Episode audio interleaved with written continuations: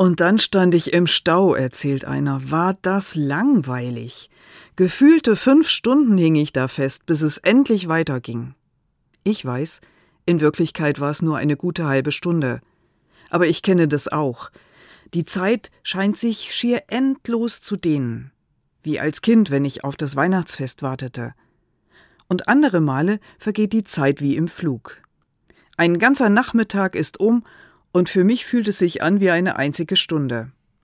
Aber die Uhr sagt mir, wie lang es wirklich war oder wie kurz. Sie misst die Stunden und Minuten objektiv, unbeeinflusst von Gefühlen. Und dann ist eine Stunde eben eine Stunde, wann oder für wen auch immer. Vor Gott ist ein Tag wie tausend Jahre und tausend Jahre wie ein Tag, sagt die Bibel. Bei Gott versagen die Uhren.